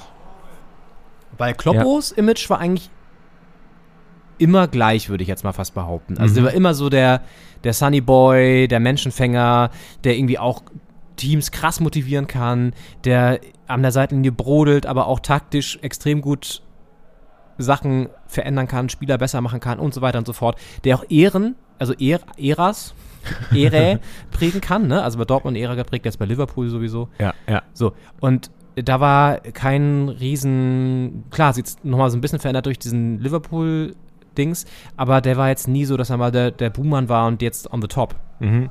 Das stimmt, das stimmt. Jetzt ist die Frage, wie geht's mit Kloppo weiter, weil äh, Liverpool ist ja im mehr oder weniger freien Fall, haben jetzt heute Ja. auch verloren, relativ deutlich gegen Manchester City, davor auch sehr viele Punkte liegen lassen gegen äh, kleinere Vereine und ähm, ist die Frage, Ja. wie geht's bei Klopp weiter? Andere Frage ist, wie geht's bei Julian Nagelsmann, Nagelsmann weiter? weiter. Ja. Ich hatte gerade eine super Idee für Sky. Es gibt doch immer dieses äh, Politbarometer von ZDF, wo die auch so alle SpitzenpolitikerInnen abfragen und die, die Beliebtheitswerte erheben. Ja. Wieso macht Sky das nicht bei allen Trainern mal? Ja. Das wäre doch mal spannend. Wer ist da jetzt auf der 1 gerade international? Ist es noch Kloppo? Verliert er gerade, weil er bei Liverpool auch nicht mehr so erfolgreich ist? Wer rückt da jetzt nach oben? Ist es vielleicht ein Xavi bei Barcelona? Ist es dann doch der Ancelotti, der ewige? Ja. Was mit Conte? Rausgeflogen jetzt, aber auch irgendwie so ein Simeone. Ja, also Ja. wirklich so ähm, die Trainer, die, ja, also sagen wir mal die Top 10 Trainer und die dann mal nehmen und einfach mal durch so, eine, durch so ein Bewertungstool jagen. Also, das fände ich mal spannend. Ja, du, du sprichst es an. Also, Nagelsmann, das ist jetzt wirklich. ah. Wir haben vorhin noch kurz drüber gesprochen. Er hat sich jetzt gerade erst ein Grundstück gekauft in München. Der hat sich darauf eingestellt, da zu bleiben. Und letztendlich, wenn man sich jetzt mal die Fakten anschaut, abgesehen von diesem Negativlauf in der Liga, hat er ja geliefert. Mhm. Ne? So. Und Wolf Fuß packt wieder mal seinen Brüll, seinen Schrei aus.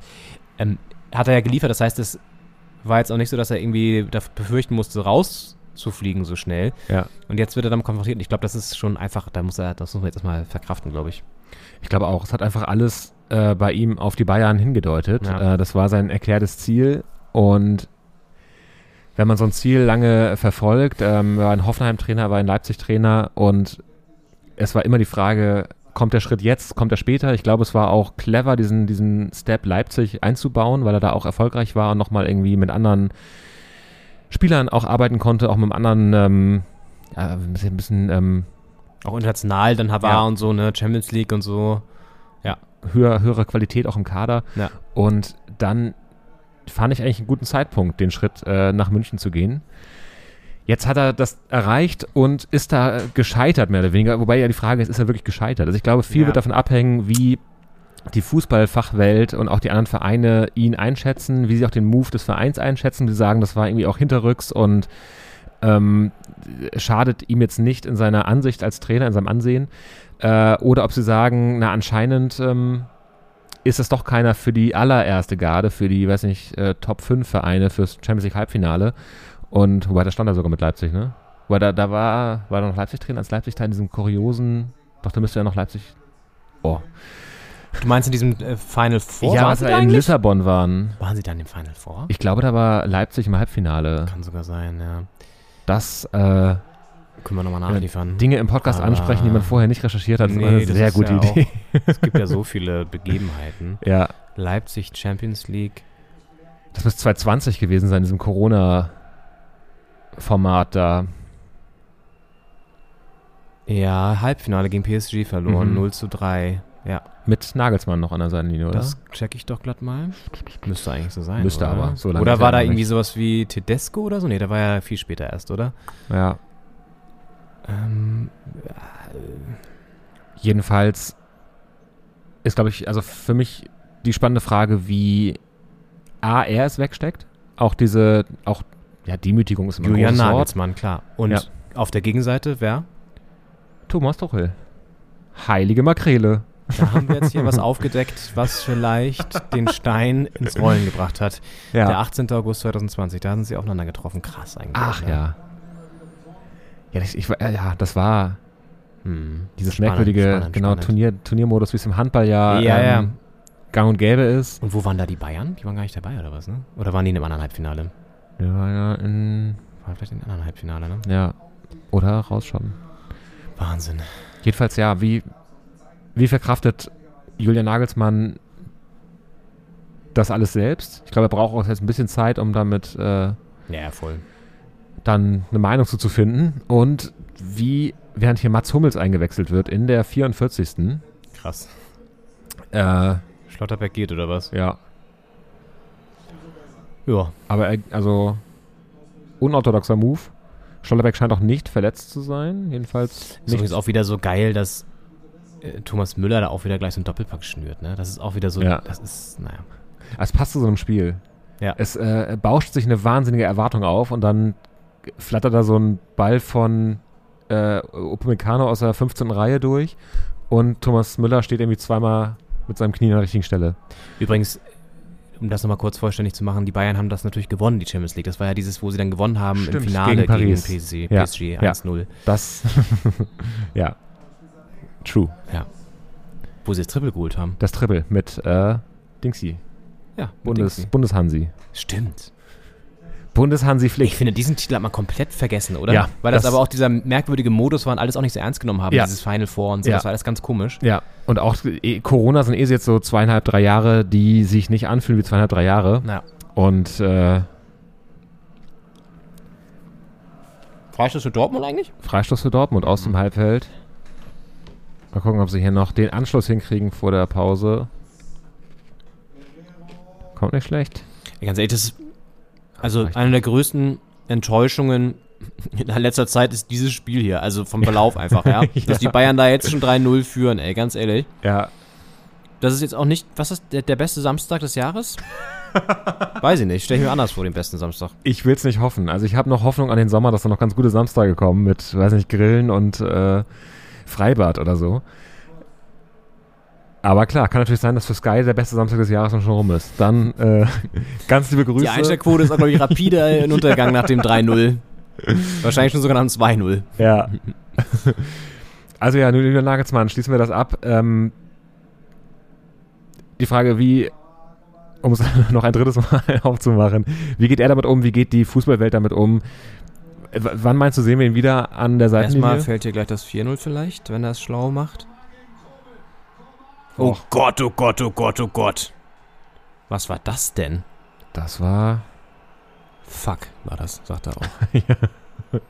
Kein Abseits, Abseits, das wäre Abseits. aber sowas von das 4-0 gewesen. Ja. Wenn Koman. Oh, da stolpert er über seine eigenen Füße, das ist natürlich bitter. Fragt sich im Boden auf, vielleicht? Oh Gott, oh Gott, oh Gott. Das, ist immer, das sind die bitteren Momente. Ja. Hä? Was macht er da? Der tritt in, Ah! in Rasen. Boah. Eklig. Na gut. Wäre vielleicht auch des Guten zu viel gewesen, dieses vierte. Also ich glaube, genau, wie du schon gesagt hast, er muss es erstmal verarbeiten und dann wird er ja sich auch darauf besinnen, dass er ein guter Trainer ist. Ist ja nicht so, dass er kein, also er ist ein guter Trainer und vor allen Dingen halt auch da leider, muss man sagen, schwieriger Mensch manchmal, ne? Also auch nicht der beliebteste, so vom Auftreten her, ist halt auch extrem ehrgeizig und verbissen. Vielleicht eine Spur zu frech und zu jung für die Bayern. Ja. Hm. Ja. Und hier Halbzeit ist in der Allianz Arena. 3 zu 0 führen die Bayern zur Pause. Kobel schreitet Enttäuscht. Ja, enttäuscht vom Platz. Den musst du jetzt auch wieder aufbauen, ey. Ja. Ist so ein, so ein Arbeitstag, äh, den sich, glaube ich, alle anders vorgestellt haben. Nur für die einen ist es halt positiver gelaufen als gedacht, für die anderen negativer. Und ja, Kimmich äh, guckt das auch nicht so glücklich. würde man, Kimmich wird man das den, den Zwischenstand nicht ansehen, gerade. Könnte auch 2-0 für Dortmund Ja, das stehen. denke ich die ganze Zeit bei den Bayern. Aber ich glaube, das ist auch so eine Geschichte, die sind dann auch in so einem Tunnel und denken sich so, okay, ja, wir finden es 3-0, aber jetzt hier nicht triumphal vom Platz tänzeln, sondern locker in die Pause gehen Ja, und dann, so wie wir auch, erstmal jetzt durchschnaufen ja. und dann schauen, dass wir die zweite Halbzeit noch wieder genauso beginnen oder spielen oder wie auch immer. Und das werden wir auch machen. Wir machen jetzt eine kurze Pause und sind gleich wieder zurück hier zur kleinen Jubiläumsfolge 125. Haben noch gar nicht über die Hertha gesprochen, das machen wir gleich. Haben noch diesen Mörder-Teaser in Verbindung mit der Hertha und mit der Reportage offen. Die lösen wir gleich ein. Hoffentlich vergessen wir nicht wieder ein. Ja. Wie so häufig. Nein. Schreibst du dir auf? Ja. Machst du ein Eselsohr? Sehr gut. Und dann sind wir gleich wieder für euch da. Bleibt dran. Bis gleich. Bis gleich.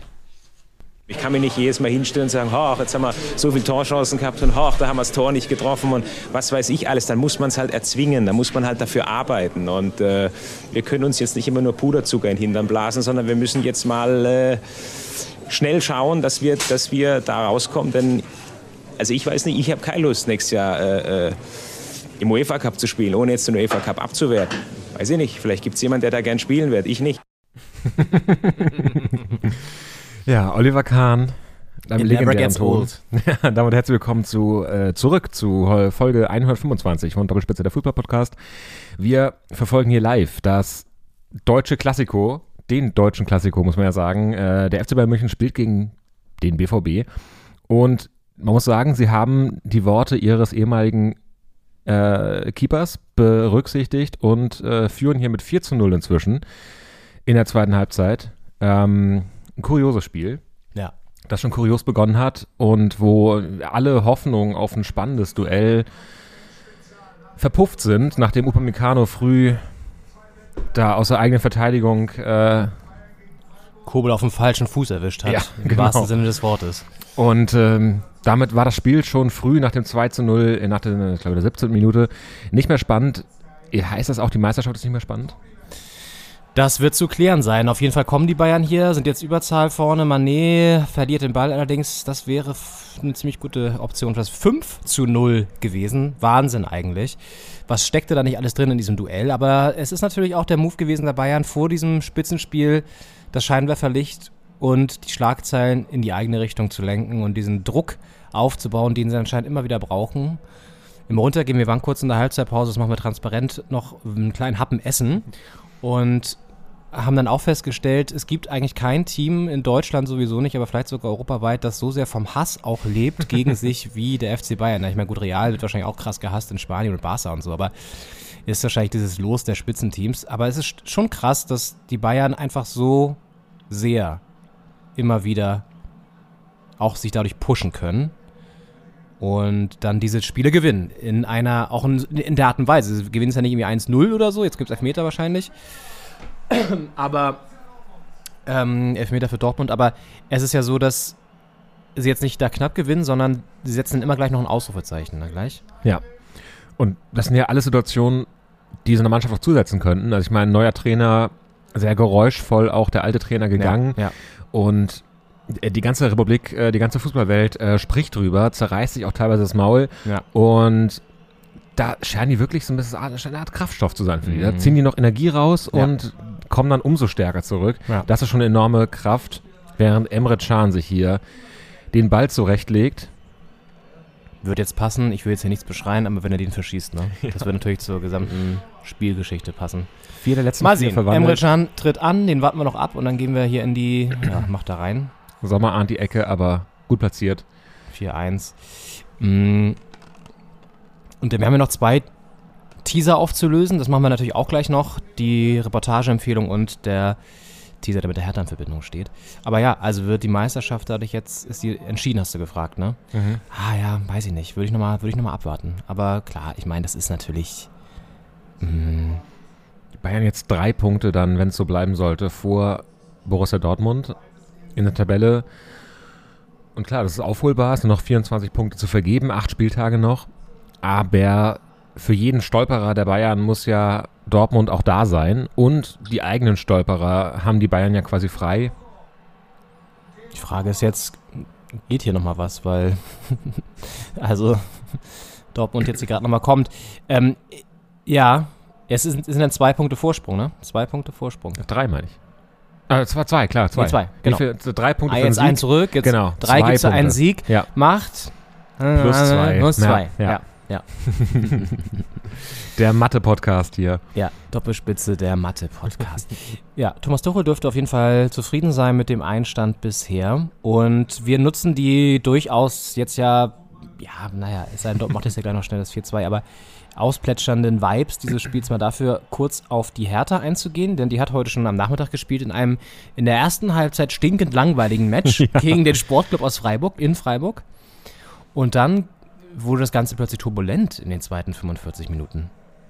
Auf jeden Fall, das äh, Europapark-Stadion hat da die neue Spielstätte des SCF, hat da ein, ein, zwei völlig verschiedene Halbzeiten gesehen, zwei völlig verschiedene Gesichter dieses Spiels. Ja. Und ähm, dann, ja, am Ende geht's 1 zu 1 aus. Ähm, ein Punkt, mit dem man wahrscheinlich aus Berliner Sicht gegen Platz 4 der Tabelle immerhin äh, ganz gut leben können müsste. Allerdings war da auch mehr drin. Also gerade Dodo Lukubakio, äh, die, wie der Kommentator meinte, tragische Figur dieses Spiels. Tragische Figur. ja, das. Der Kommentator war eh für den Arsch. Also, wie oft der da Müll erzählt hat, ey. Ja, Allein diese eine Szene, wo Freiburg-Spieler irgendwie auf äh, Hertha-Keeper zuläuft oder Hertha-Verteidigung oder so und dann so, ja, und das gibt den Pfiff, gibt den nicht, kein Elfmeter. nee, weil da auch einfach kein Foul war, du Depp. so, und Diese Szene wurde nicht mal in der Wiederholung gezeigt, weil sie einfach nicht diskutabel war. Ja. So, deswegen nur das kurz zur Einordnung zum Kommentar. Ja, der hatte eine leichte Freiburg-Brille Ja, auf, hatte ich das ja, Gefühl. Also der hätte gerne einen Elfmeter gehabt. Und äh, am Ende gab es dann noch so einen Freistoß, aus dem nichts wurde. Da hat er auch sich nochmal äh, ähm, erbost darüber, dass es auch ein Einwurf sein müsste und in keinster Stimmt. Weise ein ja, Foul Ja, ja, ja, ja. In der Nachspielzeit. Und ja, äh, Freiburg geht in Führung durch einen mindestens kuriosen Freistoß. Ah, äh, ja. Grifo schießt den flach ins Torwart-Eck und äh, irgendwie sehen alle Beteiligten nicht gut aus. Er geht durch einige Beine hindurch, er wird noch leicht abgefälscht von äh, Martin Dardai oder einem anderen Fuß und dann ist Olli Christensen im Tor chancenlos. Ja. Hätte ihn wahrscheinlich sonst sogar gehabt, aber es sieht einfach so slapstickartig aus, wie der Ball da durch äh, trudelt und ins Tor geht. Ähm, Ich meine, so eine Freistoßsituation, der war halt kurz vom Strafraum, sind immer eklig. Ne? Gerade bei Freiburg weißt du, dass, dass äh, Grifo den einfach, dass er das kann. ja. Und dann, ja, hast du einfach so eine, so eine eklige Situation sowieso schon mal und dann ist die Chance schon mal größer, dass er reingeht. Dann geht er so komisch rein. Ja, bitter. Ist halt, es gibt ja seit einiger Zeit den sogenannten Mauerwurm, der sich da hinter die Mauer legt. Vielleicht muss man neben die Mauer auch noch einlegen. Der neben, Nebenmauerwurm. Ja, Da Das- hätte er das verhindern können. Der hätte den Ball einfach wahrscheinlich auf die Nase bekommen, äh, unsanft, aber zumindest wäre er nicht so in der Art und Weise reingegangen. Der, der Mauerwurm wurde ja in dem Fall genau umgangen, weil sie den ja angestupst haben in die andere Richtung. Ne? Mhm. Das war ja dann der, der Freistoßtrick in Anführungszeichen, dieser, der jetzt auch kein Riesentrick war, aber so wurde die Richtung halt verändert und dann hat er geschossen. Ja, schlecht verteidigt im Endeffekt auch von Hertha, muss man mal sagen. Ich Ja. glaube, das war jetzt auch das 3000. Tor nach einem Standard-Gegentor. Noch ein Jubiläum. ja. Und die Antwort der Hertha eigentlich gut. Lukubaku so ein bisschen glücklich dann ähm, frei durch, scheitert aber Ja. an Flecken. ja, da wäre der Ausgleich eigentlich schon fast gefallen. Und die Hertha dann daraufhin auch präsent. Mir ist eigentlich gut gefallen, äh, wie die Mannschaft darauf reagiert hat, auf den Rückstand. Ja. Es war kurz eingeblendet, die, die Wahrscheinlichkeit, äh, die Siegwahrscheinlichkeit. Da Ja, war äh, ja. für die Hertha 5% ausgelobt. Ja. Wer immer das wie auch berechnet hat. Ja, ja, das macht die Sky äh, Statistikabteilung, macht das natürlich. Ja, Da sind 300 Menschen am, an jedem Spieltag am Werkeln. mit, so einem riesigen Abakus rechnen die da die Statistiken aus. Und also die Hertha quasi chancenlos noch zu gewinnen, haben sie jetzt ja auch nicht. Also sollten, sollten recht behalten, aber trotzdem äh, mit einer guten Antwort. Wahrscheinlich, weil sie diese St- Statistik nicht gesehen haben. Das hat sehr geholfen. Und ähm, ja, kommen dann noch zum Ausgleich. Und zwar auch deswegen, weil zwischenzeitlich mal vier Stürmer plötzlich auf dem Platz standen. ne? Also mit den Startelf äh, Jungs da vorne, Konga und Luke Bacchio und dann aber auch mit Ngankam und Niederlechner. Die beide kamen Ja. Und plötzlich standen da vier etatmäßige Stürmer auf dem Platz und haben dann auch kurz nach der Einwechslung von Ngankam nämlich den Ausgleich gemacht, weil eben jener Ngankam sich sehr stark durchgesetzt hat im Zweikampf gegen Jonathan Schmid war es, glaube ich Ja. der noch nicht so wirklich wieder präsent ist nach langer Abwesenheit auch. Egal, er ist trotzdem stark gemacht, setzt sich durch und schiebt dann eiskalt ein. Mega wichtiges Tor und ein Punkt, den man gerne mitnimmt am Abstiegskampf. Auf jeden Fall. Ich meine, es ist am Ende, kann man sagen, zu wenig, weil Ja. Freiburg keine gute Leistung Keine, gezeigt hat. das, Freiburg wäre heute schlagbar gewesen. Ja. absolut. Und trotzdem ist halt ein Punkt, während hier. Ja, die Bayern äh, wollen es auch zu schön spielen. Ja, da hätte man selber machen können. Wenn er überhaupt abseits, also nicht abseits war. Mm, Ja, sieht nach Abseits aus, gesagt. Schwer zu sagen. Ja. Naja. Mm, Die hat auf jeden Fall einen Punkt vielleicht zu wenig, aber trotzdem ein Punkt gegen Platz 4. Ähm, Mannschaft da oben aus der Tabelle ist natürlich immer was wert. Und vor allem Punkten. Weil ich meine, Schalke ist ja auch ein Verein, die waren mal auch abgeschlagen mit 9, 10 Punkten da hinten. Rückstand auf Platz 17 und haben sich dann auch mit hier ein Unentschieden, da ein Unentschieden dann so range, rangehamstert. Ja. Äh, nach bester ähm, Bielefelder Manier. Ja, eigentlich macht das der Bielefeld-Move. Und dementsprechend muss man solche Punkte mitnehmen, muss man auch, ähm, auch zu schätzen wissen. Und es ist einfach, am Ende wird es auf jeden Punkt ankommen Ja. im Keller. Und dementsprechend dann doch die Belohnung für eine, für eine gute Leistung in Freiburg. Ja, jetzt beim Blick auf die Tabelle, die anderen Partien sind ja für Hertha oder aus Hertha Sicht ganz gut ausgegangen. Also es gab einen, unter anderem einen 0 zu 3 von Schalke gegen Leverkusen. Es gab einen 3 zu 0 Sieg von Union gegen Stuttgart. Das sind ja unsere ärgsten Konkurrenten. Gestern hat schon Bochum einen Punkt geholt in Frankfurt. Bochum auch gerade echt in einer ganz guten Position, nämlich da sich ein bisschen rausgearbeitet mit vier Punkten Abstand jetzt. Immerhin, sind ja schon mal im Abstiegskampf echt fast Welten. Aber auch das kann wieder schnell zusammenschmelzen. Morgen spielt Hoffenheim noch und deswegen sieht es aktuell so aus, dass Hertha punktgleich mit Hoffenheim auf dem Relegationsplatz weilt. Beide haben 22 Punkte. Dann Schalke 21, Stuttgart 20. Das wird nach wie vor und bis zum Ende ziemlich sicher so ein Schneckenrennen werden.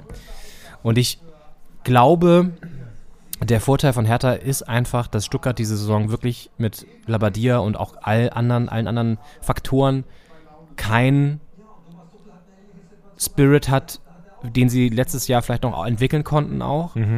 Das könnte ein Vorteil sein. Plus unser Restprogramm, dass wir alle Konkurrenten noch zu Hause haben, wie Bochum und Stuttgart. Hoffenheim ist ja schon weg gewesen, leider mit der Niederlage, aber gut. Also Bochum und Stuttgart haben wir noch zu Hause, das könnte für uns sprechen, wenn wir bis dahin nicht irgendwie großartig noch kassieren. Leipzig kommt jetzt noch nach Hause und Bremen. Wir müssen ja auf die Heimspiele gucken, weil auswärts in Gelsenkirchen noch. Ja. Das könnte natürlich auch nochmal, das wird natürlich ein Knaller. Ja. Freitagabendspiel. Und ja, also auf jeden Fall ist es gut gewesen heute, auch für, die, für, den, für den Kopf, jetzt vor dem Duell gegen Leipzig vor allen Dingen, da einen Punkt mitzunehmen. So. Leipzig Von- heute verloren. Ja. Spielt jetzt noch im Pokal gegen Dortmund, glaube ich, ne? Ja, Dortmund-Leipzig. Ja. Jetzt unter der Woche. Ist ja auch spannend. Also, die Bayern haben Freiburg vor der Brust, ähm, Dortmund hat Leipzig vor der Brust. Mhm. Und das sind ja auch keine, keine einfachen äh, Matches, die jetzt folgen auf diesen denkwürdigen besten Samstag Der aller Zeiten. Samstag des Jahrtausends. ja. Ja, also Ach ja. deswegen, ich glaube, dieser Punkt gegen, gegen Freiburg kann noch viel wert sein. Und in dem Zusammenhang übrigens nächstes Heimspiel ja gegen Leipzig. Und ich hatte ja vorhin darüber gesprochen, dass es ein Jubiläum gibt bei der, bei der Hertha. Und zwar tatsächlich auf den Tag genau, ich glaube gestern oder so oder vorgestern, vor 30 Jahren erklang sie das allererste Mal. Die Hymne der Hertha. Nur nach Hause Frank Zander. gehen wir nicht. Frankie Zander. Ja. Sang zum ersten Mal im Olympiastadion diese Hymne. Das war irgendwie so ein, ich glaube, gar kein richtig krass wichtiges Spiel, aber nagel mich bitte nicht drauf fest. Kobel wieder mit einem Fehler. Und Musiala macht hier wahrscheinlich nicht das 5 zu 1, weil Kobel ihn vielleicht doch wieder gut macht. Kobel heute wirklich rabenschwarzer Tag. Mhm. Naja, auf jeden Fall, ähm, heute vor 30 Jahren, oder um, um bei, vor 30 Jahren hat Frank Zander zum ersten Mal nur nach Hause gehen wir nicht gesungen. In einer etwas anderen Verfassung, äh, Fassung, also Textfassung übrigens. Und ich habe mir mal diesen Ausschnitt angeguckt von damals, da sah er noch ganz anders aus, ne? Auch eine andere Verfassung, ja. Ja, richtig, da passt auch das Wort Verfassung, ja. Und äh, da- das war auch so eine geile, also der, du siehst einfach, diese Zeiten waren anders. Er ist dann mit so vier, fünf Mädels auf, äh, aufs äh, Spielfeld gelaufen, leicht bekleidete Cheerleader-Mädels, die dann irgendwie so im Hintergrund so ganz komisch so getanzt haben, während er dieses Lied ziemlich sicher a cappella, äh, hier im Playback äh, Ja. gesungen hat. Und das ist eine ganz merkwürdige Show. Die Fans kannten das ja noch nicht, haben es dann irgendwie doch auch mitgesungen. Es war alles sehr, sehr bizarr. Naja, und jetzt eben dieses 30-jährige Jubiläum. Es gibt jetzt auch noch ein Buch dazu übrigens. Von einem Journalisten, der diese Hymne irgendwie ähm, nochmal so nacherzählt, wie die entstanden ist. Die ist wohl übrigens auf Ibiza entstanden. Ach ja. Ibiza Party hier, so ein klassischer. Ja, Frank Zander ist dahin mit seiner Crew, mit seiner Textcrew. Machen ja viele große Künstlerinnen und Künstler, dass die so sich zurückziehen auf so eine Insel. Ja. Und da hat er dann, da hat er dann getextet. Gerne am, am Pool entstehen die besten Songs Ja. auch. Ja. Das Dass man ein bisschen chillen kann. Ja. Auf andere Gedanken kommt, auf andere Melodien auch. Ja. Ja. heute, vor 30 Jahren, wir sagen einfach heute jetzt, ähm, die Hertha-Hymne zum allerersten Mal. Nur nach Hause gehen wir nicht. Jetzt ist hier natürlich ein Klassiker. Der Text ist ja auch irgendwie sehr special, ne? Also ist keine, ich sag mal so, gut, in Bochum läuft Herbert und die haben, glaube ich, auch noch eine andere Hymne, so, aber es, ja, ist schon, ja, ist schon was Einzigartiges in der Bundesliga. Und ich glaube auch, das ist ja für die Hertha auch immer wieder wichtig, diesen Ident- Identifikations-Joker zu haben, überhaupt, weil letztendlich ist nicht viel Identifikation. Oh, das ist gut gespielt. Wenn das ein Tor ist, dann äh, abseits. Abseits. Ähm, Identifikation. ja, genau. Hat Hertha nicht viel? Ist das wirklich abseits? Oder muss Ja. ja. der Doktor Videoschiedsrichter nochmal ran? Naja, ist aber. Hätte er vielleicht den anderen nochmal durchlassen, durchlaufen lassen sollen. Ja, aber diese Hymne, ich glaube, die schafft doch mit das größte Zusammengehörigkeitsgefühl und das größte Berlin-Feeling Mhm. im Stadion auch. Sie haben es ja mal kurzzeitig durchs dicke B ersetzt von Ja. C. Das kam überhaupt nicht gut an, Das- verständlicherweise. Ja, mal eine kurze Phase. Ja. Und jetzt ist Frank wieder back und schon seit längerer Zeit und jetzt eben dieses 30-jährige Jubiläum. Krass. Ja, das ist wirklich, das Ein, ist ein wirklich zeitloser Klassiker. ein zeitloser Klassiker. Und den zweiten Teaser können wir auch gleich noch einlösen, damit wir es nicht vergessen. Ich sprach ja von einer Reportage, die man sich angucken kann bei YouTube. Und zwar habe ich, hast du einen Verdacht eigentlich? Weil ich hatte ja gesagt, es es geht um einen Mann, der, der eigentlich jedes Mal, wenn wir hier aufnehmen, auch zu hören ist. Also es gibt ja ähm, Gäste, die wir sehr oft haben, wie Christian Streich, wenn er wieder Ja. in der PK was Lustiges Mhm. gesagt hat. Aha. Aber jemand, der jetzt jedes Mal, und da hat es geklingelt bei mir, der ist ja vermutlich im Intro zu hören, habe ich mir gedacht. Richtig, gut kombiniert. Und da ist ja zum Beispiel, also Thomas Doll würde mir einfallen. Aha. Ähm, Wer noch? dass äh, da ist auch noch ein gewisser ähm, äh, Rudi Völler Aha. zu hören. Mhm. Okay, was ist dein Tipp? Wer könnte es sein? Ähm, ich meine, Rudi Völler, er hat jetzt, also hast du ja gesagt, er hat eine, eine Abenteuer oder so. Es geht um ein Abenteuer. Ein Abenteuer, ich meine, Rudi Völler ist jetzt das Abenteuer DFB. ich weiß nicht, ob das jetzt in die Richtung geht. Ich würde Thomas Doll sagen. Ja, und das ist auch natürlich richtig. Denn Thomas Doll, das haben viele gar nicht mitbekommen, inklusive mir, ist Trainer in Jakarta. In der indonesischen Metropole und Hauptstadt auch. Hm. Jakarta. Und der NDR, der Norddeutsche Rundfunk, hat ihn dort besucht und eine Reportage über ihn gemacht, über seine Zeit bei Jakarta. Und es gab ja dieses, das, also erstmal ist das extrem spannend, ihn zu sehen, mit so ein bisschen Abstand zu seiner Zeit in Deutschland. Da war er dann auch bei Hannover noch und so und klar, Dortmund und, und HSV und so, wissen wir. Ja. Und ihn jetzt da zu sehen, ganz anders, also nochmal Vater geworden, so, das ist alles auch so ein bisschen, naja, cheesy und so ein bisschen komisch auch, weil die auch so eine Fernbeziehung führen, dann telefonieren die da immer und sind dann immer irgendwie so mit Videocalls und hält dann so das Handy in die, in die, in die äh, Kamera und sagt, ja, ja, guck, das ist meine Frau, hören die Kinder und so. Ist er super happy auch und so, das nehme ich ihm auch ab, ist trotzdem so ein bisschen skurril und es ist aber einfach ein sehr spannender Einblick in ein Trainerleben in einem Land, was eben nicht so für diesen ähm, ja, Fußball, den wir aus so einer westeuropäischen Perspektive immer so wahrnehmen, kennen. Und die sind extrem fußballverrückt natürlich da in Indonesien. Und das hatte ich schon fast vergessen. Das, das zeigt ja schon allein unsere Ignoranz wieder. Dieses krasse Stadionunglück. Und ich glaube 150 Toten oder so. Also wirklich eine krass hohe äh, Opferzahl auch in Indonesien. Und er war dann zeitgleich eben auch Vereinscoach noch und, oder ist immer noch, aber war sozusagen da auch Coach gerade mit seinem Club. Und das war ein anderes Team, was betroffen war. Aber da war die Liga erstmal pausiert für mehrere Wochen und dann wurde auch erstmal ohne Zuschauer weitergespielt und so, weil das war halt ein krasses Unglück. Ich meine, wenn das in Deutschland passieren würde, 150 Tote, ne? Also da wäre äh, auf jeden Fall auch erstmal Stillstand in der Liga. Ja. Das fand ich noch interessant, die Dimension einfach generell, wie er da so arbeitet und lebt in dieser Stadt. Er wohnt in so einem riesigen Hochhaus und äh, ist da irgendwie immer so im Gym auch und irgendwie, es ist so ein Mix aus, ich glaube, er ist da schon happy, das ist ein Abenteuer wirklich, aber er wirkt auch manchmal so ein bisschen einsam, weil seine Frau auch irgendwie dann zwischen Ungarn und, und, und da pendelt, hat er erzählt. Trotzdem ist es irgendwie auch der alte Thomas Doll mit so einer, mit so einer, mit dieser, mit dieser Art und Weise, wie er immer spricht, ne, das ist hier, das sind meine Jungs, ja. Und hier Jakarta, das ist ganz anders, ja.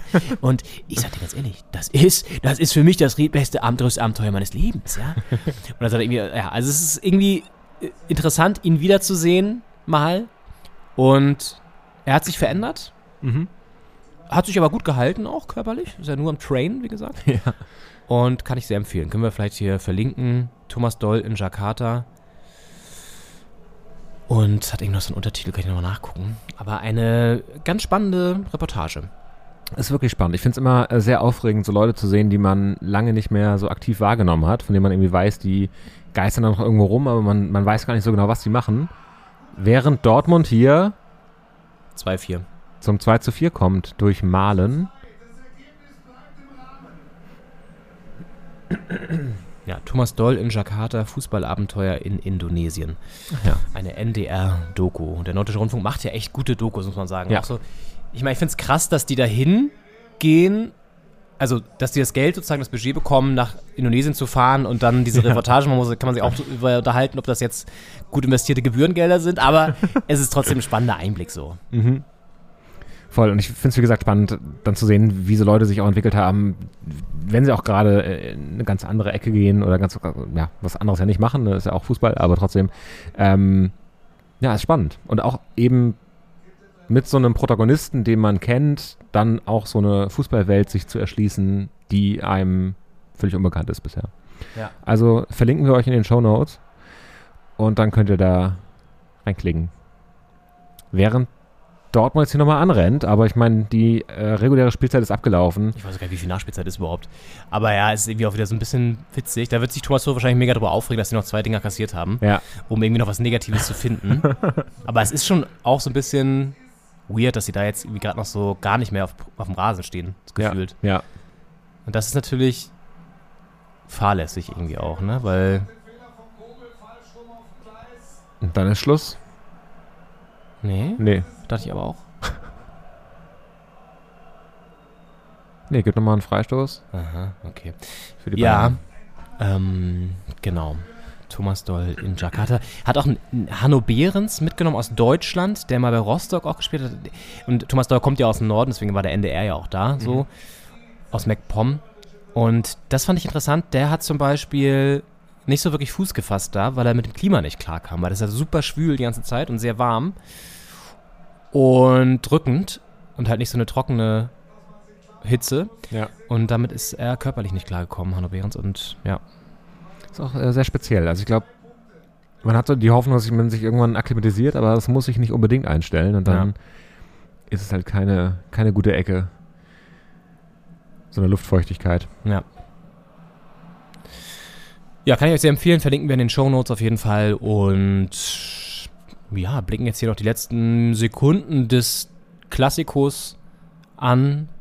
Dann geht es unter der Woche weiter, können wir schon mal vorzeichnen. Pokal haben wir gesagt, ne? Bayern spielen zweimal gegen Freiburg, sowohl Pokal als auch dann Liga und dann geht es schon gegen City. Das werden jetzt echt spannende Wochen für Thomas Tuchel und den FC Bayern. Und was mir gerade noch einfiel, weil vorhin auch das Thema war, ich glaube, Philipp Lahm meinte das im Vorgespräch auch bei Sky, bei FC Bayern wird es nie langweilig. Es gab ja auch diese Episode mit Neuer und mit äh, Sommer jetzt, weißt du, mit dieser Verpflichtung von Sommer und so. Und seitdem gucke ich immer mal wieder auch beim FC Bayern Kanal rein, Videokanal bei YouTube. Und sie natürlich auch diese Tuchel-Verpflichtung haben sie, haben sie groß dokumentiert, klar, das lassen sie sich nicht nehmen, ist ja logisch. Ja. Und man kriegt ja mal so ein bisschen Einblicke auch einfach in diese, die Größe dieses Vereins. Ne? Also so, er wird dann da so durch, durchs, durch die, die, die Katakomben geführt und so und das ist schon einigermaßen absurd mit anzusehen und geht dann in die Kabine rein, streicht dann so über das Trikot von Choupo-Moting und sagt, oh Gott, hier der arme Junge schon zum dritten Mal jetzt bei mir äh, unter meiner Fittiche Ja. und so, ne? Also, ja. Krass, ja, unter der Woche, um das noch zu komplettieren, äh, Eintracht Frankfurt gegen Union Berlin und äh, Bayern Freiburg am Dienstag. Und am Mittwoch dann Nürnberg-Stuttgart, auch interessantes Duell. Und Leipzig-Dortmund. Wollen wir das noch schnell tippen, die Pokalrunde? Wir haben ja vorhin Ja. uns so ein bisschen so einen Tipp, haben wir da noch äh, rausgehauen. Du hattest, glaube ich, 3-1 Bayern, hätte ich gesagt. Ah ja, okay. Warst du näher dran auf jeden Fall. Ganz klar. Ich hatte 2-1 Dortmund. Werde ich auch nie wieder machen, da auf Dortmund tippen in dem Spiel. Sehe ich gar nicht mehr. Mach ich nicht mehr. Frankfurt-Union. Eintracht Frankfurt ist nicht gut drauf aktuell. Das hat äh, mit verschiedenen Sachen zu tun. Ich glaube, zum einen Verletzungspech. Da ist zum Beispiel ein Lindström ausgefallen, aber auch so eine generelle, ja, vielleicht ist die Anspannung so ein bisschen da raus. Nummer, mh, spielen jetzt auch zu Hause, sind eine Pokalmannschaft, Union allerdings sehr, sehr gut drauf. Boah, das ist wirklich ein super Spiel. Ich würde mal schätzen, das geht in die Verlängerung sogar. Und dann macht Union das, denke ich. Weil Frankfurt irgendwie echt wirklich gerade struggelt. Okay, Union nach Verlängerung sagst du. Ich glaube. Ich glaube auch, dass Union das macht, ehrlich gesagt. Ist da langweilig? Ich glaube ja, oder? der Ich weiß, also, ja. regulären Spielzeit. Okay, ja. Das war hier so. Auch bemerkenswert, dass Union da wirklich die ganze Saison da oben bleibt. Das ist wirklich Ja. eine krasse Leistung nach wie vor. Bayern-Freiburg. Bayern, Freiburg, ja, klare Sache. Werden sie gewinnen. ja. 3-0. Jetzt Schluss. Tuchels Premiere im Bayern Dress, hätte ich gesagt, an der Seitenlinie. Glückt 4 zu 2. Gewinnt der FC Bayern und damit dürften alle in der Führungsetage erstmal wieder ihr Ego gestärkt haben. Ich sag 3-1 Bayern. Äh, und Nürnberg-Stuttgart. Oh, auch ein schönes Match. Ja. Sehr schönes Match. Mm, ich sage, die Glubberer. Ah, ich glaube, die gewinnen das. Auch ein enges Match mit Sicherheit. Könnte auch in das Elfmeterschießen gehen und dann macht der Club das. Ich sag 2-2 nach regulärer Spielzeit, dann Verlängerung, passiert nichts mehr und dann Elfmeterschießen. Und der Club zieht dann eben ein. Um was geht's hier bei unserem Tippspiel? Machen wir einen Einsatz noch irgendwie? Ein Snack der Wahl wird, wird der, muss der Verlierer stiften, ja? Ein Snack der Wahl, ja. Ja. Also nach Wahl des Gewinners. Ja. ähm, ich glaube, dass. Äh, du sagst, Nürnberg gewinnt nach Elfmeterschießen? Ja. Ich glaube, Stuttgart gewinnt das. Ja. Mit 2-1. Gut. Und Oh ja, auch noch ein spannendes Duell jetzt. RB, BVB. Ja. Da glaube Ah, ich, ja. dass. Die Gewinner, äh, die Verlierer des Spieltags.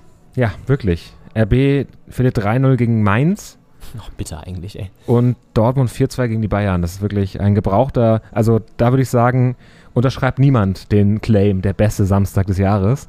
Wenn das für die beiden Teams der beste Samstag des Jahres ist, dann möchte man in diesem Jahr echt nicht stecken bei denen. Allem auch Leipzig zu Hause. Ich hab's gerade nochmal nachgeguckt. Die verlieren zu Hause gegen Mainz. 0 zu 3, wirklich. Also wer, wer steckt die Schlappe besser weg, ist ja da eigentlich die Frage. Ich glaube, dass der BVB das gewinnt mit äh, 2-0. Ein frühes Tor, ein spätes Tor. Mm, ja. Oh, ganz schwer. Das wird so ein ganz langweiliges Spiel, wo am Anfang fällt ein Tor und ganz am Ende noch eins und dann hast du Meinst so ein 2-0 du? und hast aber nie ein Tor gesehen gefühlt. Ich befürchte, dass das so ein Spiel ist, wo Leipzig irgendwie das gewinnt, weil, keine Ahnung, die haben ja den Pokal letztes Jahr auch gewonnen. Mhm.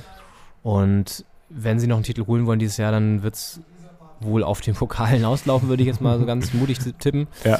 Ähm, dementsprechend glaube ich einfach, okay. Also, sagen wir mal so, vor diesem Spiel hier heute hätte ich gesagt, Dortmund macht das, ne? Mhm. Ganz klar. Ja. Jetzt bin ich da ein bisschen skeptisch, weil das ist schon, es ist jetzt nicht mehr so viel Abstand dahin, es ist Mittwoch, das sind zwei, drei Tage. So, Sonntag, Montag, dann fährst du da schon hin wahrscheinlich. Ja. Das heißt, kann Vorteil sein, dass du sozusagen direkt einfach weitermachst, ohne viel nachzudenken. Oder äh, du ja, hast es doch nicht so richtig rausgeschütteln können bisher. Ich glaube, Leipzig macht es mit äh, einem 2-1. Vielleicht fahren die ja auch direkt nach Leipzig weiter. Aus, aus München? Also die Zugverbindung gibt es mit Sicherheit. Ja. München. München-Leipzig. Ist halt die Frage, ob du von München nach Dortmund zurückfährst und dann übermorgen Ja, ist echt die Frage, ne? nach Leipzig zu fahren. Na, ist was Samstag heute, ne? Der beste München Samstag. ist halt einfach auch so weit Sonntag, im Süden. Mittwoch, vier Tage. Ja gut, die werden natürlich wahrscheinlich echt einfach jetzt im Jet, wahrscheinlich den Jet da. Dann geht's schnell nach Dortmund, Aber gejettet. Regeneration, zack, Kann zack. schon sein, ja. Ja, bedröppelte Minen auf der Tribüne da in Schwarz und Gelb. Auch äh, Wolf-Christoph Fuß äh, sieht auch ein bisschen bedröppelt aus. Hat er sich wahrscheinlich auch irgendwie anders vorgestellt, das Spiel. auch wenn man ja mit sechs Toren da ganz gut bedient war als Kommentator slash neutraler Zuschauer. Ja, was nimmt man mit aus diesem Spieltag? Die Bayern sind back.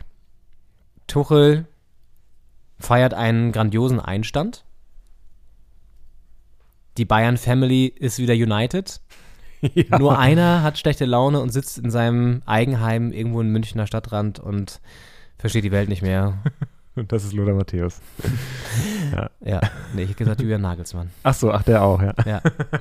Echt, denkt ihr irgendjemand mal an Julian in dieser schwierigen Zeit? Wirklich jetzt Ich mal. habe Julian Nagelsmann schon wieder vergessen. Es ist wirklich, du, du vergisst den einfach. So, lass mal kurz hören, was Reus sagt nochmal. Ja. Der findet ihr meistens ganz. Jeder hat es gesehen. Dirk hat uns diese Saison schon so viele Spiele ge gewonnen, so viele tolle Paraden gezeigt. Naja, sollte Fehler Ja. von Kobel erklären. Ja, gut, lass uns das gleich nochmal nachgucken hier und äh, die ZuhörerInnen jetzt mal in den Abend und in den Tag entlassen. Sie hören es vielleicht morgen ja erst am Sonntag. Das Wetter ist auf jeden Fall ein schönes Podcast-Wetter aktuell. Es tröpfelt, der März hat sich regnerisch verabschiedet, der April ist da. Wir nehmen am 1. April auf. Und ja, nächste Woche sind wir schon wieder schlauer, wie das alles hier weitergegangen ist. Auf jeden Fall. Morgen warten ja noch zwei ähm, spannende Partien auf uns. Äh, Köln-Gladbach, das Rhein-Derby. Und äh, Bremen-Hoffenheim, wo wir darauf müß hoffen müssen, dass äh, Bremen da uns äh, die Hoffenheim, Ja. die, die Hoffenheim, die TSG Hoffenheim, äh, so ein bisschen, äh, dass die nicht wegziehen. Weil Wenn Ja. Hoffenheim gewinnt, sind die drei Punkte weg von Ja. uns. Und Ja. dann tut sich der Graben auf, so zwischen 16. und äh, 15. Das werden sie aber schon machen. Mit der neuen Sturmhoffnung Deutschlands, äh, Niklas Füllkrug, ja, der die Nationalmannschaft jetzt rettet. Lücke. Das ist auch so absurd einfach. Ja. Also das vor einem Jahr gesagt, Niklas Füllkrug wird der neue Star in der, in der Nationalmannschaft. Da hättest du ja auch gedacht, hm, genau, ja. ist klar. Ach, alles irgendwie verrückt. Verrückte Zeiten sind's, verrückte Zeiten. Aber wann waren sie mal nicht verrückt, ne? Eben. Also, und in diesem Sinne, ja, wir kommen wieder, wahrscheinlich in zwei Wochen erst. Jetzt ist ja erstmal Ostern, Osterwochenende. Genau, Das ist nochmal natürlich eine Zeit, wo wir auch Eier suchen werden und entspannen. Und dann kommen wir danach wieder, also ja, an dem Wochenende da drauf. Genau, der 16. quasi. Ja. Müsste das, müsste das sein. Und dann werden wir schon wissen, wie Thomas Tuchel sich eingefunden hat, ob Julian Nagelsmann sich nochmal meldet. Vielleicht ruft er bei uns an und äh, Das ist ja sogar auch die Woche, wo wir dann wieder da sind, nochmal. nach City wahrscheinlich sogar schon. Ne? Also nach den Hinspielen in der Champions League müsste das sogar eigentlich ja, schon sein. ja, ja. Erst Pokal und die Woche drauf ist dann CL, wie wir ja sagen. Wie wir Fußballfreaks ja sagen. Ach ja, herrlich. Ich gucke mal kurz, ob das wirklich auch stimmt, was wir hier erzählen. Aber ja, Viertelfinale ist am 11. April, spielt City, empfängt die Bayern. Ach, das wird auch ein Leckerbissen noch. Ja. Wahnsinn. Okay, gut. Supi, kommt diesem gut Sinne. in die Woche ähm, und in die Woche drauf. äh, alle besten Wünsche. Ja. Und dann hören wir uns demnächst wieder. Bis dann. Macht's gut. Ciao. Ciao.